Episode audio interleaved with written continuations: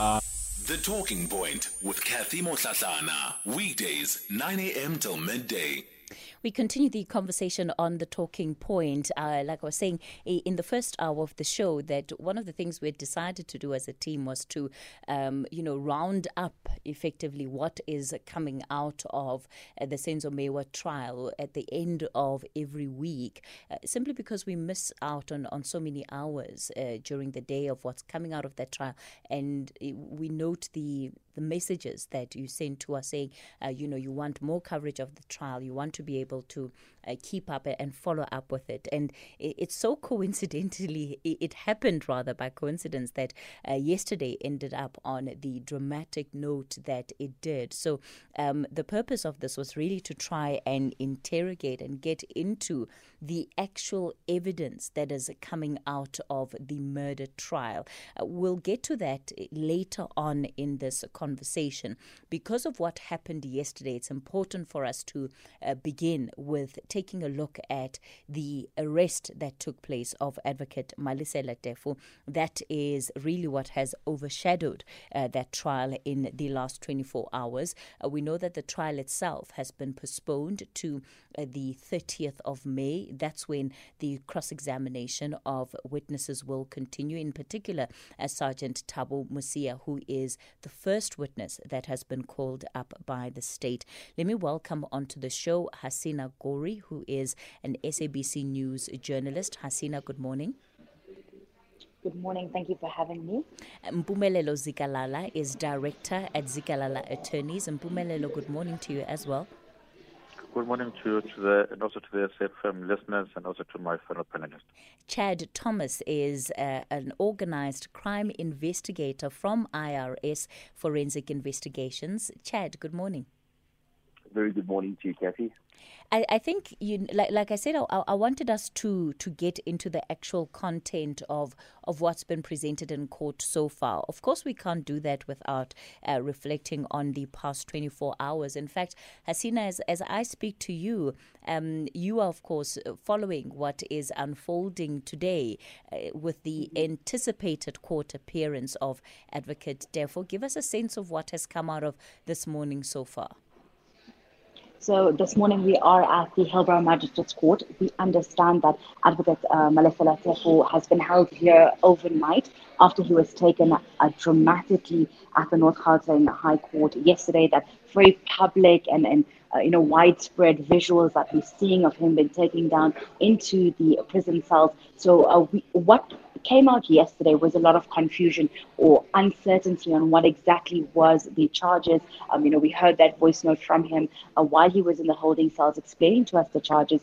We've got um, his instructing attorney, um, Tabani. Uh, we spoke to him earlier this morning. Um, he said that he was with uh, Advocate Teffo in the holding cells till 1 a.m. this morning. So the very early hours of the morning, they were assisted by the NPA to try and get the docket, which never came through to them. Uh, they are here at court this morning. He was meeting with Advocate Teffo. Uh, we're hoping, uh, you know, to finally get into the courtroom. What they're hoping for this morning is to have that bail application or to find out what exactly are the charges as well as what's the process forward from here and get advocates Teffo released. And then from there, uh, you know, he will speak to us as well and address uh, the media and, and, and give us some kind of understanding of what's, you know, happening uh, right now. This is, uh, as we know, the charges are related to trespassing, which alleged took place at the Gauteng Provincial uh, tra- uh, Police Department. Um, according to Advocate Teffo, he believed it was a fraudulent warrant that was used to arrest him, that he has a cancellation of that warrant and he's had it appeared. So this contempt of court charge uh, is just a trumped up charge. Um, so it's, it's going to be interesting to see what comes out of this, you know, today in court.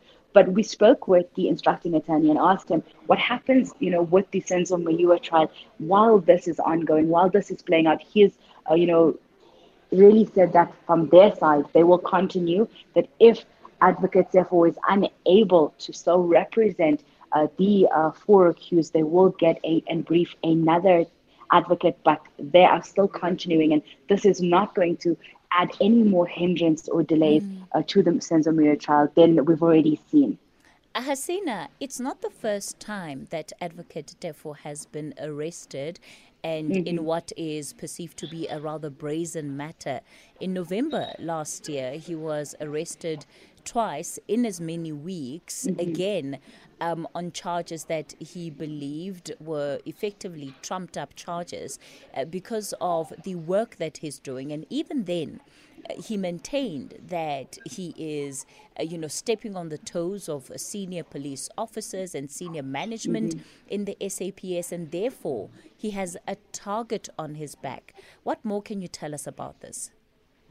So this is something we've heard not just from advocates Teffo not just you know just in the last few days or the last few hours he has been saying this. You know if you spoke to him ahead of the trial throughout the process. He said that he's got a target on his back. He has um, seemed to have upset the top brass of uh, the police.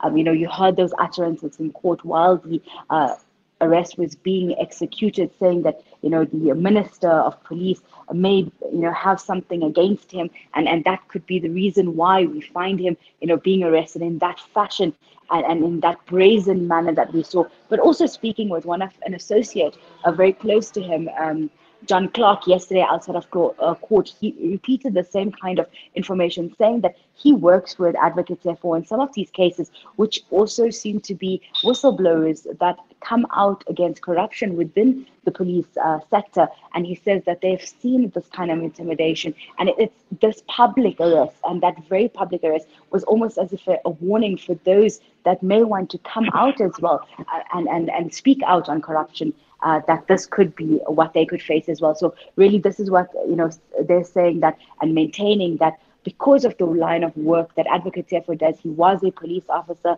who then moved into labor law and then practiced as an advocate specifically around cases of corruption within the police. And he seemed to have, you know, done the, won a lot of these cases against the uh, police uh, as a whole. So he seems to have ruffled some feathers and saying this is why we've seen him being intimidated and threatened. Um, we heard him tell the court quite often um, that he has received death threats, not just him, but also his instructing attorneys. So mm. this is something he's maintained for quite a while. All right. And and since then, of course, we've had the police minister, Bheki respond uh, to those mm-hmm. allegations, and he believes that uh, Advocate Teffo needs to bring whatever evidence it is that uh, he he has to substantiate what he's saying. He's also um, uh, tasked the National Commissioner um, to investigate what what the circumstances of this arrest were. Mpumelelo Zikalala, let me bring you in here the the arrest that took place, the way in which that arrest took place, that's really what is on the public's minds right now. That has caused the, the debate that it should not have been handled in the way that it was. Um, if if you had a client who presented you with the footage that we have seen over the twenty oh, over the last twenty four hours, what would you say? Uh, definitely, we start to question the manner of, of, of the arrest. Let's remember that the, you have a law that prescribes how an arrest should occur. If you look at the Criminal Procedure Act, Chapter 5, it tells you what should be done. What's, what, what the misconception is this that you have to use force, you have to use uh, the, the, the, the shackles, which is something which should not be done. A, a simple explanation of saying, We are here to arrest you, we have a search warrant against you, please read it so that we're able to deal with this matter in an ordinary manner. They could have approached him even in, in his in his own house. They could have approached him even in in the in the car park. They're coming into a courtroom where your clients are probably within the vicinity, where the members of the media that, that are there, there are members of the public that are there, arresting a fellow legal practitioner who's a, a, an officer of the court inside the courtroom definitely says something about the manner in which that particular warrant of arrest was executed. In fact, I would even choose to align myself with the definition of saying that the independence of the judiciary does not start and end with the presiding officer only. It even ends, includes the legal practitioner, who must also be protected from any perceived biasness or perceived attacks by any other um, uh, members of, of, of the state, including the police so that at the end of the day, you see that whatever you are doing, you are, doing it in an ordinary manner within the course and scope of your employment. there are a number of ways in which they could have secured the attendance of Advocate Teffo in any proceedings. They could have called him, they could have gone to his house, they could have used even the break, the, the week's break which was afforded to by, by the court when dealing with this matter of uh, uh, um, There is no absolute reason, in, in my own understanding, of why they had to go into such extreme measures and going in the guns blazing and, and saying that we want to arrest you come hell or high waters because there's a warrant of arrest which is against you. There are a number of ways in which they could have communicated with him. The most important thing which must be afforded to him at all times is that he's still an individual whose rights are still applicable to him. So when you look into the Bill of Rights, those rights are still applicable to him. And in order to make sure that you authenticate whatever that you are doing, make sure that you are, you are showing people that you are not flexing your powers, you're simply doing what you're supposed to do as a police, you must stick to the law as it is, it is written. The Criminal Procedure Act is there for a reason and it should be complied with. What we saw yesterday was a center attack on, if, if I would say, on legal practitioners, present attack or, or, or sort of a, a, display of power from, from the side of the law enforcement officers, which is something that shouldn't be done, especially within our, our, our court. We're going to continue the conversation after the break. I'll also bring Chad Thomas in. It's 10.30 for now. Let's take you over to Anne Musa, who's standing by with your latest headlines. Tweet at SAfm Radio and at Kathy Motlatlana. We're rounding up the week in the Senzo Meyiwa murder trial. Uh, joining us uh, this morning, Hasina Gori is our journalist that has been watching that story. Mpumelelo Zikalala is director at Zikalala Attorneys, and Chad Thomas is an organized crime investigator from IRS Forensic Investigations. Uh, Mpumelelo, before we get into the, the, the, the actual outcomes of, of this case this past week, um, I, I, want to deal with this issue of of what you say is is the disrespect of legal uh, practitioners, at least the way that this arrest was effected. Do you think that um, Judge Maumela would be well within his rights to make a comment on what has happened, given that it took place in his courtroom? Yes, it was after. Um, the proceedings, but it's very much linked to uh, this ma- to to the murder trial. Hello, Mpumelelo. Hello, I can hear. Oh yes. Did Did you hear my question? Yes, I did. All right, you can go. You can answer it. Hmm. I, I, think I think when when he comes back, he should make make make a, a, statement, especially within an open court. Unfortunately, he can't hold a press uh, conference or call the press and explain what happened yesterday. But I, I think on the next occasion, he should come in and say, "I want this court, which which I preside on, to be respected at all times. I'm not entirely happy with the conduct of what happened, even though I'm not there at the time, but it's still a vicinity or an area in which I practice under, and I'm, I'm, it is my authority which is supposed to take place all the time. Now, I'm not interfering in the merits of the matter. I'm not saying that the person is innocent or is guilty, but all that I want is the adherence to the principal legal principles as they are, and respect for all the disciplines and legal professionals that are there, even even those non-legal professionals that are also present. The, the, the way in which our legal system works, it, it is it will ensure that there's respect all the time, which is, which is why we even call each other our learned friends, so that at the end of the day, there's a decorum of, of, of respect that is is, is forever um, existing between any of the persons which are inside court, and which is why a courtroom must be respected at all times. Which is why I would even think that there's even a separation of powers in terms of saying, make sure that it is independent. If you look at it from this particular point of view, how are you going to have the confidence that any other witnesses which are going to attend this particular court are not going to be arrested on, on, on other occasions? How is Advocate Jeff going to stand up on the next occasion and be, be able to be confident and be able to execute his duties in a well uh, orchestrated manner if he even realizes that he was arrested on that particular day in this particular seat that he's, he's, he's occupying while he's, he's, dealing with the trial? How are, are his clients going to look at him? Because when you see a legal practitioner, you have the utmost faith in him. So if you see him being arrested, then certainly it does cast a bit of doubt. I'm saying this because there are other alternative ways in which they could have acquired or been able to achieve the attendance of Advocate Teffo to a certain court that you were supposed to attend to, other than doing it in the manner in which it was executed yesterday. The, the, the, the big concern that has been raised by Advocate Teffo is that he's being um, harassed effectively because of the case he has taken on and what he has uncovered um, through this process of the investigation. He believes that the evidence that has been presented against his clients, which is four of the five accused in the Meyiwa trial, that that evidence is simply not enough to uh, secure and con- a conviction. In fact, he believes that uh, his clients should not be anywhere near this case because it is fabricated evidence, effectively, that is linking them to this case. Chad, th- those you know, it's, it's a very strong allegation to make. It's a, a strong belief uh, to to have, and, and and and especially where you have a state that is saying we are going to secure a conviction, a conviction based on on evidence. Your overall just analysis of of what has been put in the public space so far. Well, I think the most important thing when investigating a matter and then taking a matter to trial is to show intent. And the intent in this particular instance doesn't doesn't come across as being a robbery that's gone wrong. In fact, it seems to have been a a murder for hire.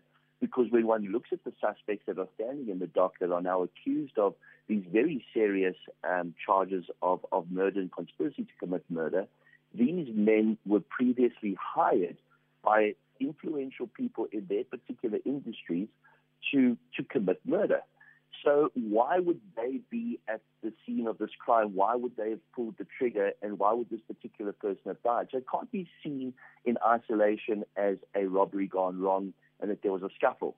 So without the public knowing a little bit more about what transpired, we're going to have all of these armchair critics and all of these armchair investigators coming out with their own theories. Then, of course, we've got the five part series on Netflix that there's a lot of different um, theories that have come out and who all had motive within this particular case.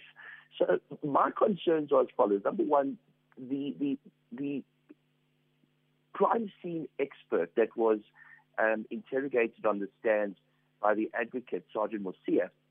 Sergeant Mosia said that it took four hours to get to the scene, but in his understanding, the scene wasn't tampered with. That's a very important piece of information, and it can be misconstrued because people are going to say, yes, but people were walking in and out. There was no control over the scene.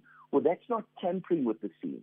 That means the scene is not being kept sterile. The scene is not being kept in its original state simply because people are trying to move somebody who's been injured at this stage, still purportedly alive, to a motor vehicle to transport that person to a hospital so that person can get treatment. They've now left the dwelling. Other people have come to see what was going on. Other police have arrived on the scene, and the scene gets trampled. It doesn't necessarily mean, though, that the scene was, in fact, tampered with. So a lot of people seem to think that Mosia was caught out by saying, look, it may have taken me four hours to get there, but in my professional opinion, the scene wasn't wasn't tampered with. What he's not saying is that the scene wasn't kept in a sterile manner. He's just saying that in his honest opinion, nothing was planted or nothing was removed. So when one looks at the overall picture and one looks at the timeline, there are glaring question marks that need to be answered. One of the most important things that needs to be proven in this particular case is the motive behind the killing. Because if there isn't a motive and there isn't intent, it's quite a stretch to take these people who've been involved in organized crime, they've been involved in murder for hire in the past, to now place them at the scene and to claim it's basically a robbery gone wrong. Just on that issue of, of motive, and we y- yesterday's events cannot be delinked to the allegation that they are influential people, high powered people that could well have been behind the ordering of the the murder of Senzo Meyiwa if that's you know one of the theories that that one believes here. Chad well i agree with you. Um, when you look at the kind of crime that was described it was a very opportunistic type crime. People are walking past a home. They see that there's there's expensive cars parked outside. They go inside, they want to steal cell phones, but they don't take the vehicles, they flee the scene. Somebody is shot during what was purportedly a struggle, and these people are later arrested many years later. this was not an opportunistic crime because when one looks at the suspects, these are not opportunistic criminals. These are not your ragamuffin guys that are out there on the street that have acquired a firearm and they're now looking for a victim to steal a cell phone, to sell that cell phone, to score drugs. These are hardened criminals that have been involved in some very high profile killings, specifically within the taxi industry. So one asks the question, why would they be there at that particular time? They must have been hired if they are in fact the killers. And it leads us to motive, and it then leads us to understand that if there is motive and they were hired, is this person currently pulling the strings? Because why are they not speaking out about who it is in fact that was was accused of killing? Now we had a very similar situation in South America, specifically Colombia in the late 80s, early 90s. Uh, Chad, Chad, uh, hold, hold, that thought for me. I, I, don't want to interrupt you as, as you go into the rest of, of your analogy. Um, we're going to continue with it after this quick break. I'll also uh, be taking some of our callers, and I'm hoping that we'll also be able to bring uh, play some of the sound, at least uh, that uh, that came out of the the murder trial this week, at least the cross examination aspect of it. The Talking Point with Kathy Motlatlana. Weekdays, 9 a.m. till midday. Wrapping up the week of the Senzo Meyiwa murder trial, Hasina Gori is still on the line. Our SABC journalist Mpumelelo Zikalala is director at Zikalala Attorneys, and Chad Thomas is an organized uh, crime investigator with IRS Forensic Investigations. Uh, Chad, I, I interrupted you a bit there, so you can continue. I must apologize. Sometimes I do go off on a tangent. I wanted to draw the analogy between South Africa currently, specifically KwaZulu Natal, to what we saw in various regions of Colombia in the late 80s, early 90s, where we had an increase of what was called sicarios. Sicarios were hitmen. They were murder for hire, and they would go out and they would take out rival members of, of um, gangs for territory we see in South Africa a lot of politically motivated and a lot of industry related killings, specifically in KwaZulu Natal. And the people accused in the Senzo Meyiwa trial have been positively linked and found guilty in some instances of being a part of these organized crime murder for hire syndicates from KwaZulu Natal. Now, when one looks at that and one looks at the psychopathy of these individuals, they are quite brazen and open about what it is they do. But people are saying if they were involved, why aren't they pointing out the people that appointed them in the first place? Well, in many instances. Uh, sorry about that, Chad. You can continue. Um, in many instances, what we've seen is that they haven't even named the people that purportedly instructed them to carry out murders in the taxi industry. And this is because prison is a very dangerous place. It has a hierarchy. And if you go into prison and you haven't spilled the beans on somebody else, you are elevated in terms of your status. Further to this, your family is maintained and given a specific way of, of, of, of living outside. They're getting allowance on a month to month basis. So sometimes people may not blow the whistle on those that instructed them to commit the crime simply because they feel that their, their families are being looked after and they are quite accustomed to the life within the prison system. So if everybody thinks there's going to be an earth shattering moment during this trial where one of these people are going to turn around and perhaps name who it is that purportedly instructed them to carry out this murder for hire, I don't think that's going to happen. And this is of, what's, of, of such concern to, to a country. We've lost an icon, yet we don't know who ordered the hits.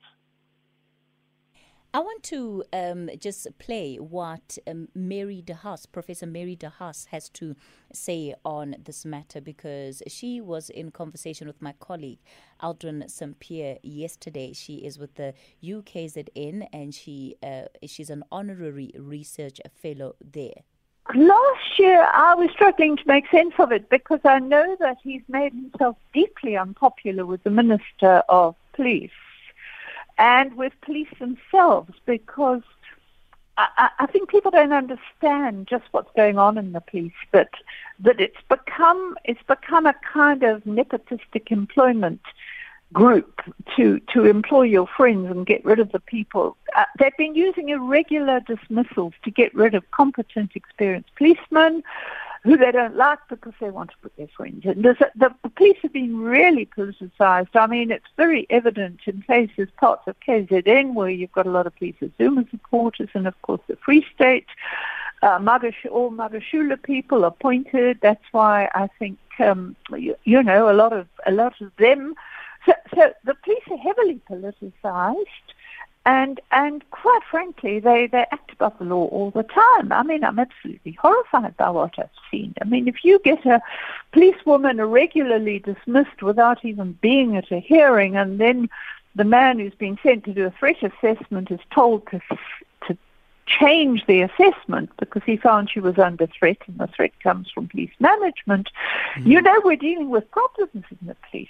So I thought maybe this was it last year, but the fact that he was winning case after case and trying to get members reinstated in the police, and that's why he was so unpopular because some of these were, some of the people persecuting the police were, were in cahoots with politicians. But then, of course, he took on this case, which is a real hot potato which he was starting to work on late last year. So I kind of wondered if, if this was a warning to him, uh, you know, to, to kind of uh, to stay, you know, to, to, to back off. I, I don't know. I don't know what the arrests last year were for. Quite yeah. well. I know what they were for.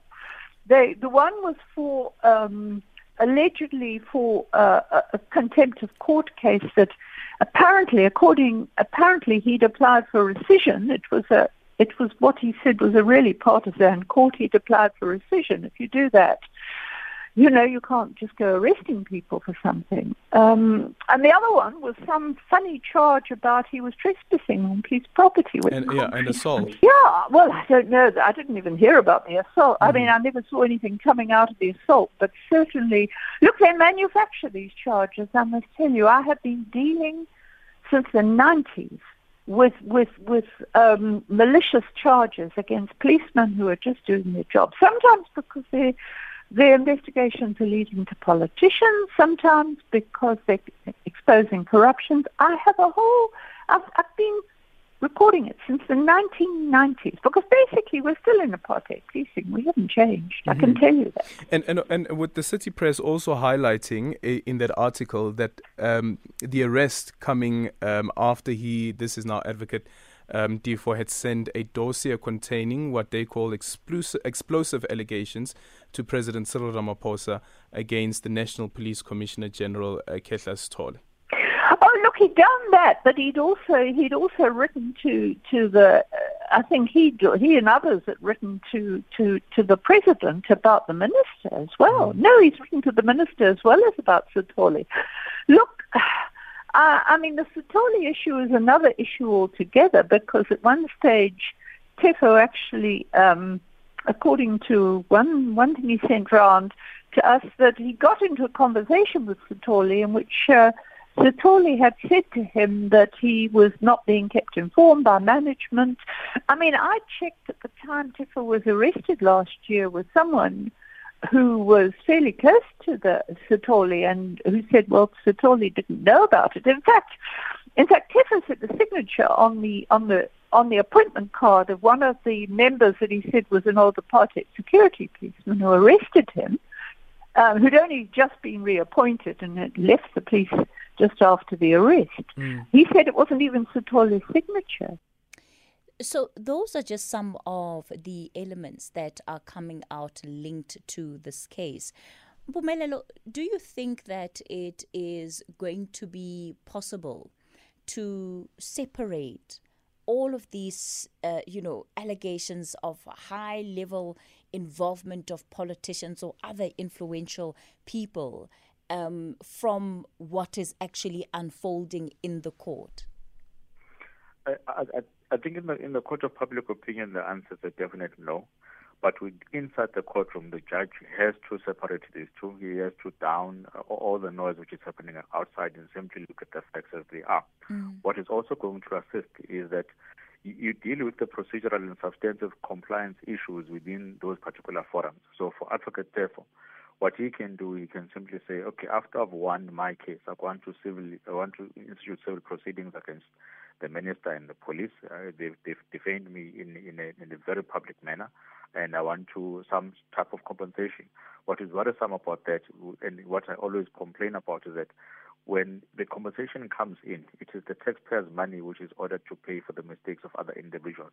and they mostly get out scot free without being punished at all for simply not doing their job that they were taught to do.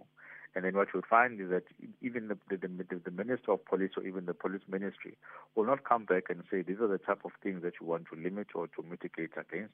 Hence, we have sent our police officers for training so that they have a better understanding on how to execute these type of warrants of arrest. So in terms of what's going to happen inside court, definitely the, the judge is going to have a memo task of saying, let me separate what is happening outside these proceedings so that I'm able to deal with the facts as they are. They may not be favorable with regard to other individuals, and certainly uh, both the state and I think Advocate Teffo would, would make certain submissions which would insinuate or maybe link the two if they do exist. And the judge must take cognizance of that if, if it needs be. But the, the, the, the, the rules simply say deal with the manner and the evidence which has been submitted as it is and do not introduce things which have not been introduced or that cannot be evaluated uh, outside the confines of the legal principles and the decided case law that we have in, in our courtrooms. Mm, and I suppose that's really the most difficult thing to do, right? Especially when it comes to the broader allegations of the influence of these influential or high level people, whatever that means. Mlu, you're calling us from Durban. Good morning. How are you? I'm all right, thank you. To the president, please get rid of the Israel. It's going to cost him. That's the, that's the, on, that's the only thing Kate, I want to say. Why do you say the president must get rid of the Israeli? One, he's a dodgy character. I don't want to mention things that uh, when he was where, when he was indicated, and let list of this one with the advocate to to say it openly to say there's a problem with the minister, and you can tell that the guy is confident. He knows what he's talking about. It's not like he's fabricating a story. He's pointing direct where the problem is. It is Bheki So the president must take note of that. You know. And I'm not sure why he left him when he dismissed Khehla Sitole. He was supposed to get rid of both of them, you know. All right. Okay, Mlu. We'll leave it there you. since you, are not telling us anymore, but we'll have to be okay with that. Um, Mlu out in Durban, uh, effectively again echoing the, the, the sentiment of um, Advocate Teffo there. Uh, Chad, I, I, want to talk about this issue of the forensics that have been uh, collected in, in connection with this case. When you hear the line of questioning of, of Advocate Teffo so far, uh, do you think that we may get to a point where this evidence is inadmissible? The states are very confident that the ballistics have come back and proven that a weapon used by one of the accused um, is positively linked to another murder that the accused was found guilty of. So they say they can tie the, the murder weapon in from that case to this particular case and therefore, by extension, link it to this particular suspect that now stands accused in the dock. It's very difficult to go against tangible forensic invest, uh, tangible forensic evidence. Um, but there's also a lot of circumstantial evidence that comes into play. So the eyewitness testimony of the people that purportedly saw them leaving the scene will not, it cannot ever be admit, admitted simply because they are no longer with us. They both passed away. And the Constitution enshrines the right for a person to be able to cross-examine somebody who's accused them of something or somebody who bears testimony against them. And in this particular instance, they won't be able to question those eyewitnesses, which means that the only eyewitnesses that will be brought into the witness box to give testimony are the people that were in the house at that time. And that should be very interesting because then the defense attorneys will have the opportunity to cross examine the evidence that's presented by these eyewitnesses when they point out in court who they believe were in the house on that particular evening. So, to get back to your original question, from a forensics perspective, the scene was soiled. It was not. It was spoiled. It was not tampered with, according to um, the, the crime scene unit um, from the local criminal record center. He, he says it was not tampered with, but we would know that people would have trampled the scene.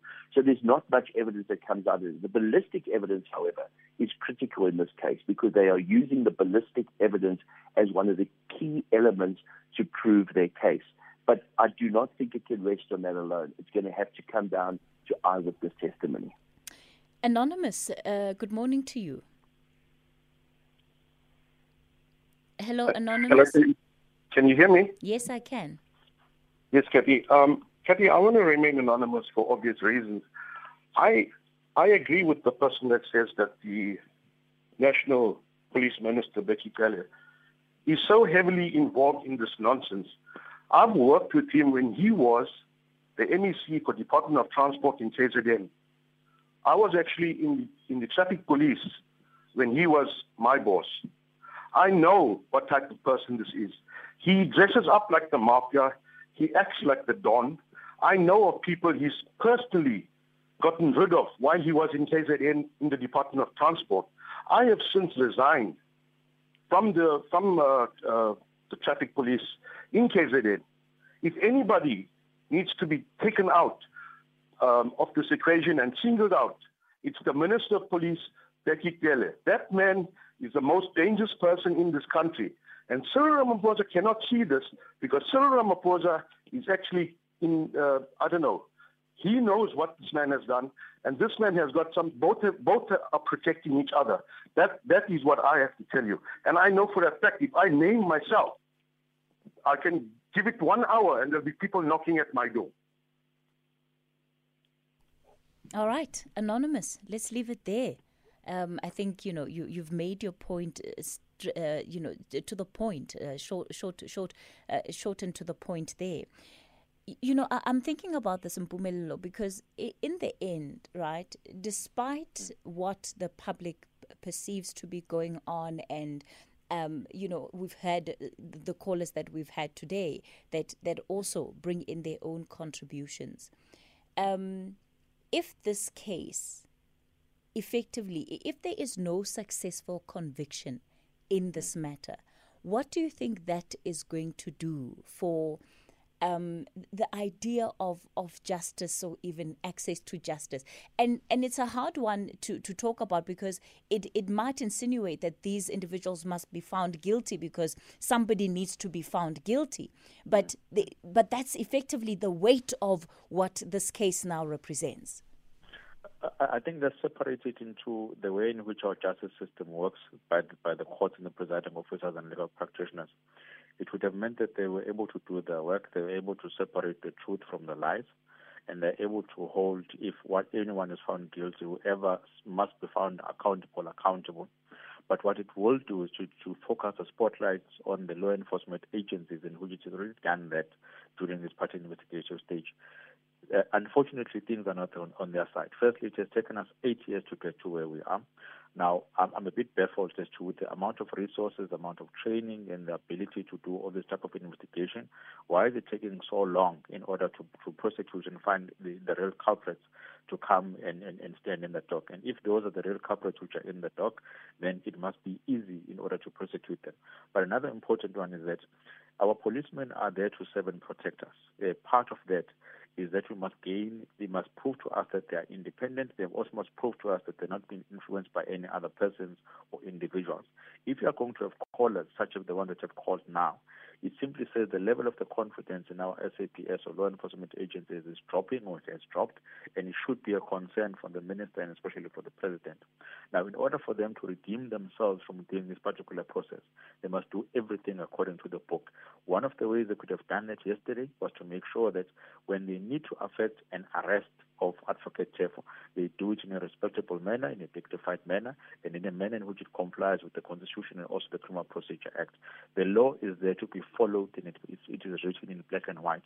The only thing that you have to do from all levels and spheres of government is simply follow what the sections that have been written tell you what to do at, at a certain point in time.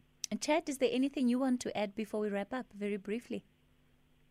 It would just make it so much more clear for the public if we understood that the state could show what the intent and motive was.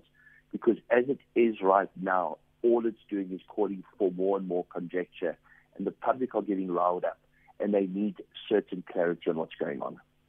Let me thank you both for your time in this conversation.